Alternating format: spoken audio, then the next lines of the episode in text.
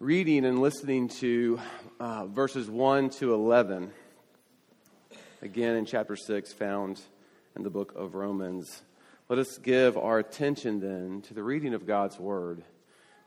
Beginning in verse 1 What shall we say then? Are we to continue in sin that grace may abound? By no means. How can we who died to sin still live in it? Do you not know that all of us who have been baptized into Christ Jesus were baptized into his death? We were buried, therefore, with him by baptism into death, in order that, just as Christ was raised from the dead by the glory of the Father, we too might walk in newness of life. Verse 5 For if we have been united with him in a death like his, we shall certainly be united with him in a resurrection like his. We know that our old self was crucified with him in order that the body of sin might be brought to nothing, so that we would no longer be enslaved to sin. For one who has died has been set free from sin. Now, if we have died with Christ, we believe that we will also live with him. We know that Christ, being raised from the dead, will never die again. Death no longer has dominion over him. For the death he died, he died to sin once for all but the life he lives, he lives to God. So you also must consider yourselves dead to sin and alive to God in Christ Jesus. We pray and ask God to teach us his word this morning. Heavenly Father, we pray and ask that you would do a miracle this morning, and by a miracle, that you would soften hardened hearts towards your word, that you would open our eyes and our ears that we may see and hear things otherwise we could not. We pray this in your name. Amen. Start with a question again this morning. Have you, or I should say, how have you lived in your life as though something incredible that has happened never really happened? What are ways that you have lived in your life that, and such, that things that have that are incredible that have happened have never happened. Let me give you an example. It's a wordy way to put that question. Should have put more work on that one. Um, some refuse, for example, to even move towards smartphone technology, to own a smartphone, right? And I get that. Um, but in, the, in that sense, right, you live as though something incredible, such as the iPhone or that type of technology, doesn't even exist. It never happened. Uh, there are many uh, who don't drive cars, and probably more who will not get on an airplane. And I get that too, right? I understand that. But in that way, you are living as though the miracle of flight, for example, never really happened. It's sort of dead to you. Some have never, nor will they ever, try a Big Mac. That one I don't understand. But even so, to not partake in this culinary miracle is to act as though it never happened. So let me try that again. How have you lived as though something incredible that has happened never happened? How do you live as though something that incredible has happened has never happened? Israel this does this. This has happened to Israel and happens to Israel. One of the most incredible moments throughout its history in the Old Testament uh, having been enslaved for 400 years in Egypt, over 400 years, and God, what rescues them from that slavery, this miraculous rescue uh, through the Red Sea. Um, however, shortly after God's rescue of them, and you know this if you know the story, something strange happens, and that is they want to go back to Egypt. Like immediately on the shores of the other side of the Red Sea, this new freedom that has been given to them, they don't want it. They want to go back. And you're asking yourself, why? Why would you return? Why would you act as though something incredible that has happened hasn't happened? Why would you want to go back? Why, you know, have you forgotten how bad it was to be under the slave conditions that were in Egypt? What would make someone do that? Why would you live as though deliverance from being slaves of the Egyptians never happened? What slavery in Egypt, or anywhere for that matter, really shows us about ourselves is that it is one thing to say that you are free. It's one thing to legally declare that to us this morning that you are free, that you've been rescued, that you have what a new freedom. But it is something else to live as though that is really true. As though deliverance from that slavery ever occurred. In our third week in this series of Living Out the Resurrection, A New Way to Be Human, we come to the new freedom that we have because of the resurrection. And that is the new freedom to fight sin, the new freedom to desire something new, and the new freedom to even live out that new desire because Jesus has broken the reign sin has had on this creation by his death and his resurrection. But for many of us, for many in the church, while this incredible, amazing event has happened in the resurrection of Jesus Christ, it is so much easier in one way, in one sense, to go on living as though it never happened. Much like Israel, living as though they were never freed from the bondage of slavery from the Egyptians and wanted to go back to Egypt, we are often living as though resurrection, the new freedom that it brings, never happened. And so this morning, I want us to get a glimpse of what this new freedom begins to look like in our lives so that we might begin to discern where we are and where we are not living as though resurrection ever happened. Because if the resurrection of Jesus is true, and it is, friends, it is the beginning of God's new creation bursting into this world. And that has enormous implications, as we have been saying since Easter, for how we see ourselves, each other, and how we live today. So you see them in your bulletin three things. Because of the resurrection, we have a new freedom, and we have a new freedom to fight sin to desire something new and even to move into and live out that new desire. So let's take those in that order. We are free to fight sin. Paul tells us in verse 2 that we have died to sin. He says this out of asking a rhetorical question about grace and how, if, if where sin abounds, grace abounds all the more, then why don't we just keep on sinning so that grace would increase? And his answer to that is by no means. No, no, no. For one, if that is your response to grace, you've missed it and you need to go back. That's sort of Paul's response. But what's also in that, what he is saying is that sin no longer reigns or has dominion over you. You have died to it, which is to say, you are then freed from it. Therefore, how can we possibly live in it or under its reign? A very helpful illustration that I'm sure you've, you've heard to kind of get at this um, is that consider a country, if you can, who has been ruled for years by a terrible dictatorship. And they have ruled poorly, they have abused their people and the resources of that land, um, much, much in a way that a, an evil, bad dictator would do. But then I want you to imagine that a new government comes into that reign forces the old evil dictatorship, if you will, out. And now sits uh, and reigns uh, as, as a good king or as a good ruler or as a good dictatorship.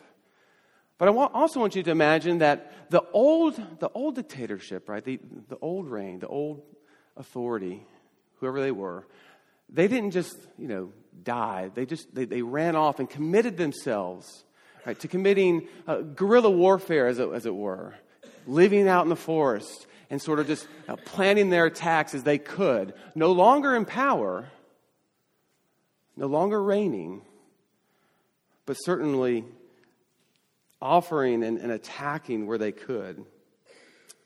When Paul says, How can we who died to sin still live in it? He is saying that sin as a king or ruler no longer reigns over you, no longer has authority over you, and though you may still experience it, how can you still live as though it does reign over you? How can you live as though you have not died to it? You are free from its reign, from its dominion. This is what Paul is saying. Paul essentially sees sin because of the resurrection of Jesus as being dethroned and left to guerrilla warfare, as it were. Therefore, we as a people who sit under a new authority and new reign, which is Christ, we actually have then what? A new freedom. And with that comes the freedom to fight sin and to push back against the effects of evil in this world. Let me be clear about what Paul is not saying to you this morning. He is not saying that because we are dead to sin, we don't sin anymore. He is not saying because we are dead to sin, we will one day get to the point in this life where we will no longer sin anymore. Let me be clear about that. He is also not saying that sin no longer uh, tempts us right? Or that we even no longer desire for those things. What he is saying is that the reign of sin is over and it has ended. This is new creation or Easter language, friends. Something new has happened and has broken into this world in the, re- in the resurrection of Jesus Christ. It has stopped the reign of sin that ultimately ends in death and has now made a way for something completely new to occur in you. And while we may still feel and experience the attacks of sin and live as though sin still reigns at times, it has no power over us anymore. Which means, with the Holy Spirit now living in us, we are free to fight it. The weapons now for the Christian, in light of the resurrection, as we have said many times, are no longer, I will try harder. They are no longer, I can do better or they are no longer the cynic's response of, What's the point? The weapons of this new creation are faith and repentance. As we fight, because the battle, friends, has already been won by Jesus. The question becomes then in what ways are we living as though this isn't true? In what ways do we believe that we have no freedom to fight back and to push against the effects of evil in our lives and in this world? In what ways are we living as though Jesus hasn't won and it is then up to us to finish the job? Now, for sure, this is not easy at all. It is much easier to live as though resurrection never happened, trust me, which is why Paul in verse 11, and I'm going to be running this through the entire sermon, in sort of a summary statement in verse 11 tells us that we are to consider ourselves dead to sin. What he means is we must stop actually and think about this. We must take this new reality into account because slavery, the old regime as it were, is still in our bones. Which means fighting sin is not going to come naturally for us at first, which you know makes sense, much like freed slaves. And much like freed slaves, there's a new world before us that our hearts do not know how to live and love with this new freedom that we have been given. So we must consider it and consider it often. We must constantly be telling ourselves who reigns over us now, not sin, but Christ.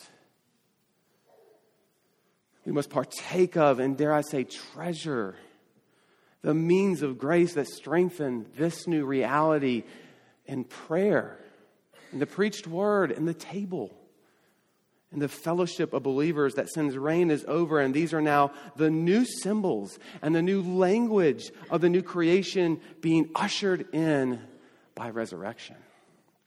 We will unpack later more of what that looks like, but for now, because of the resurrection and its dethroning of sin, we no longer sit under its dominion, which means we can fight back, which means we are not helpless. This gets to the next point. We are also free to desire something new. I think if we're honest, if, if you've been a Christian for, for some time, and I'm recognizing that most of this sermon uh, is probably geared towards Christians, but if you've been a Christian for a long time, you're probably aware of the desires in you that you, that, that you don't wish were not there that are still there. You know, some of us might, might be thinking just on a more simpler level, I want to change my eating habits or live a healthier lifestyle, but my desire to not want to work out, which I understand, and instead eat Doritos all the time, which I totally understand, it just won't go away. And that's frustrating. But on a, a deeper level, right, on a more serious level, I don't, we might say, I don't want to lust, and I, I just can't seem to shake the desire to not look at pornography. Or I don't want to be ruled by greed and I just can't shake the desire to want more money. and what I think it might give me. And what gets the bulk of the attention in our lives are these deep seated habitual sins that don't seem to go away in the manner we would like to see them go away, which reinforces in us this narrative that God is not at work.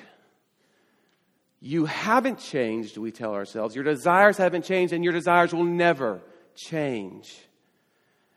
And now we are just cynical about any kind of spiritual growth in our lives. Cynicism, then, is that chief indicator that we are truly living as though resurrection never happened.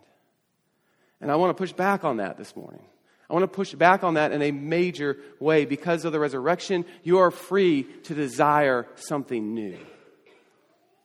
Your desires, friends, can in fact change. In fact, they cannot not change in some way by virtue of our union with Christ because he has given us a new identity. And with that new identity comes new desires. This is Paul's point in the rest of this text. As Israel left Egypt and complained and wanted to return, God caused them to wander in the wilderness for 40 years. One of those reasons was to show Israel they could trust God, and with that trust, they would begin to desire new things based on their new identity as His people. Their identity for generations was wrapped up as slaves, and it would take years to get Egypt, as it were, out of them. But now they belong to this God. Yahweh was his name. A new reign, a new authority. And while their desires for the old way, the old self, wouldn't change overnight, God was faithfully in the business of leading them out of this slavery and unto himself, where he would show them a new way to live, a new way to understand who they were, a new way to worship, a new way to live and be human with the giving of his law.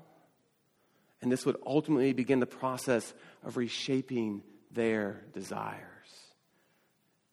Now, fast forward to Jesus, which is and in his resurrection, the fullness of this exodus. And it has come to us in him, which is which in our baptism, as Paul brings up now, it buries or plants us with him, giving us a new identity. And with that new identity, much like Israel, comes new desires. Paul goes right in there, right into this in verses 3 to 4. When this happened for Paul was at your baptism, he says.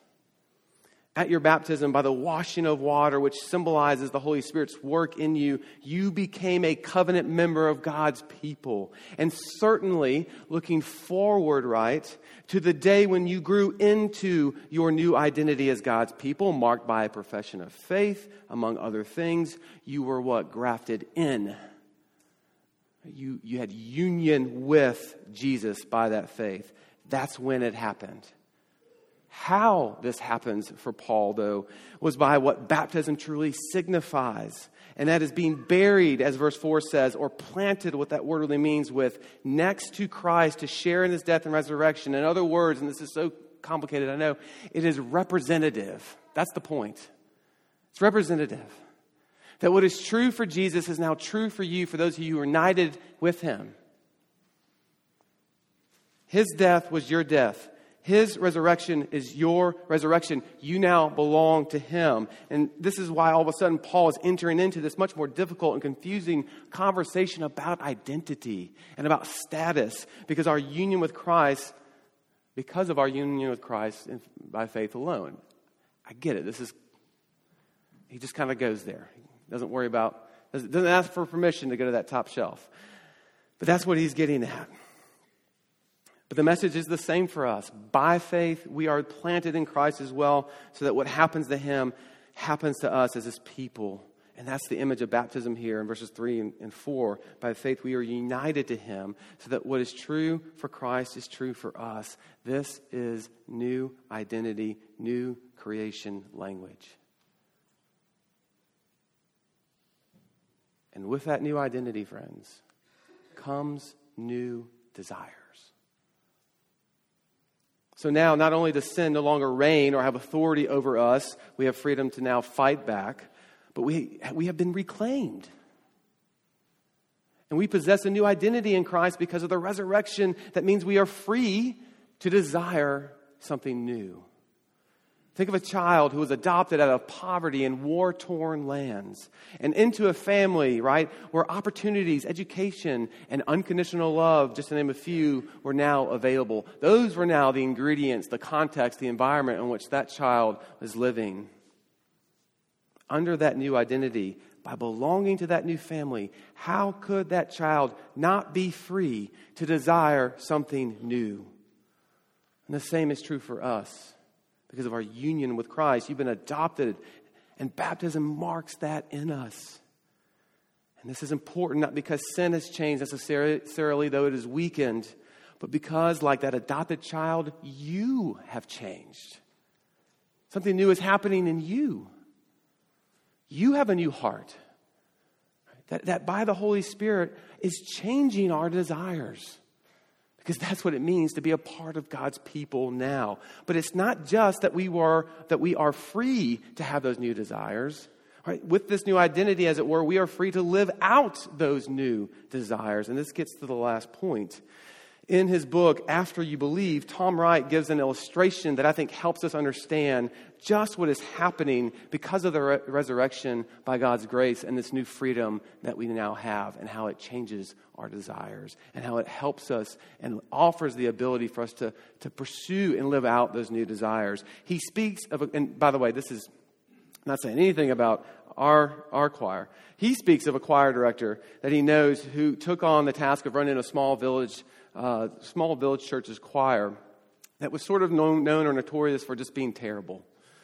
Uh, they, they, just they couldn't carry a note, um, and, and, but they would still get up and they would still sing because they liked to sing. And, and when, the, when the audience would applaud, which never happens here, they would applaud out of sympathy, right? Just, okay, let's move on they just never seemed to get any better, no matter how much they practiced, no matter what they did. But all that changed when Tom's friend took over the choir, he says. He was able to teach them and to show them how to sing better, he says.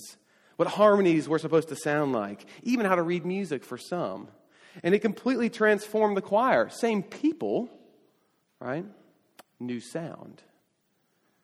But what was just as interesting is that with this transformation came members of the choir, what? Finding new desires in them, wanting to go further, wanting to read the music better, right? Wanting to sense and understand the harmonies in deeper ways, to feel the shape of the melody, as he says, and to get the breathing and the voice production right. Friends, this is what is happening to us in Christ because of the resurrection grace, as Paul has been saying, is God coming to us as we are in our, is God coming to us as we are in our broken and messy ways, much like this choir director coming to this terrible choir. But grace is not content to leave us where we are, is it? In our fallen and messy, out of tune states. Grace motivates, it empowers, not just by coming into our lives, by changing our hearts so that we begin to what desire new things and then begin to long to act on those new desires. It is to say that once you get a taste for the new harmonies in the choir, as it were, you want more and more and more of them. This is what it's like when the grace of Jesus comes into our lives. Paul goes there, though we did not read it this morning in verses 12 to 14 of this chapter, but read it now with this in mind. He says, Let not sin therefore reign in your mortal body to make you obey its passions. Do not present your members uh, to sin as instruments of unrighteousness, but present yourselves to God as though as those who have been brought to death from death to life, and your members to God as instruments for righteousness. For sin will have no dominion over you, since you are not under law, but under grace. Look, when you listen to professional athletes, they talk all the time about wanting to be on a winning team. Why? Well, it's not just because they themselves want to win, but being around those who want to win, both the players and the coach, spurn you on to new and to better things. Paul says in Christ, you are on the winning team. And with that comes not just new desires, but this desire to want to live out those desire, desires, to spurn you forward. Jesus has come and he is showing us and teaching us how to truly sing. Not in some uber spiritual kind of way, but in a, oh, this is what I was created for kind of way. And when you get a taste of that, you want more of it. That's what this is about. And you are free then to live out that new kingdom desire as reclaimed and repurposed people, to ignore this possibility. This reality for the church is to be a church that lives as though resurrection never happened. But, friends, you've heard the new song. The gospel. You've heard the music. You've caught it some, it's sometimes faint melody. You've been stopped by its beautiful harmonies. You know it's there. You know it's true.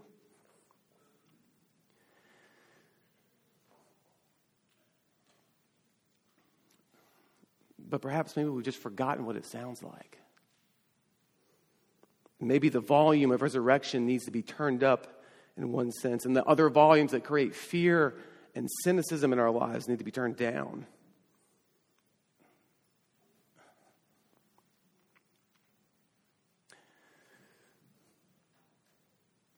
And be reminded that they no longer reign over you. They no longer rule and have authority. because of the resurrection, you have a new freedom, friends, to fight sin, to desire something new, and to even live out those desires. Might we do the hard thing and stop to consider, as Paul tells us in verse 11, to think about this, to reckon with it, to consider ourselves dead to sin and alive to God in Christ Jesus as we move into each day. One piece of application as to what this might begin to look like because it looks like a lot of things, and I would love to continue the conversation about what this looks like, but time will not let me do so. But to give just one thing, to have this new freedom, to fight sin, to desire something new, to even live out that new desire, must mean a move towards holiness in this life. And that word, holiness, I get it gets a bad rap, both in the church and outside of the church. But why? Stay with me for a second. Why? Why? Would the resurrection mean a move towards holiness for us? It's because holiness is the new creation. And that's the world you, friends, have been baptized into in Christ. You see that? That's the world you belong. It's the world you are going to. See, we are not just to wait for holiness to happen fully in this life to come, but we are to move out of obedience to our new master, who is Jesus Christ, towards the life or world we are brought into by being united to him in his baptism. The world where we are fed and nourished at his table. The world that is to come, but the world that has started today because of his resurrection. The Bible describes this world as being marked by holiness, which might look differently than you think. And so, just to give you one thing to think about, a move towards holiness today means that sin begins and continues to grieve you and repulse you. That is much different than the idea that you are to stop sinning altogether. The Bible does not carry that expectation for us now. Rather, we are to see a growing disdain for our sin. We are no, to no longer tolerate our sin or to make progress with it. In this way, the new world of the resurrection life is not marked by moral conformity, but what? Poverty of spirit. Are you finding yourself more and more grieved over your sin? How has it affected you, or how it has affected you and others? Are you repulsed by it? Not in a way that begets more shame and guilt, friends, but in a way that stands at odds with your new identity. Your, your new identity in Christ in a way that stands at odds with who is truly in power now, who truly reigns and has authority in this life and the one to come. If so, then you are living as though resurrection has occurred. Which is why faith and repentance, again, are the new weapons or tools of this age. A move towards holiness should always accompany an increase in your grievance towards sin if resurrection is true, to the point where you might cry out, as Paul does in this next chapter, chapter 7, where he says, Wretched, wretched man that I am, who shall deliver me from this body of death? Thanks be to God through Jesus Christ. You can hear him saying it. Therefore, holiness also means, friends, that there is uh, or should be progress in the what we call mortification of sin in this life, which is our putting sin to death in certain ways. Not as a badge of righteousness or as a way to prove our love for God, but as a consequence of the Spirit's work in our lives because of our union with Christ. We should be seeing sins and the desires to sin being put to death in our lives. Now, disclaimer that looks different for everybody. Let me be very clear about that. And it requires shepherding care of the church, and it requires counseling, and it requires close friendships, it requires a team, right? It requires a family, it requires the church.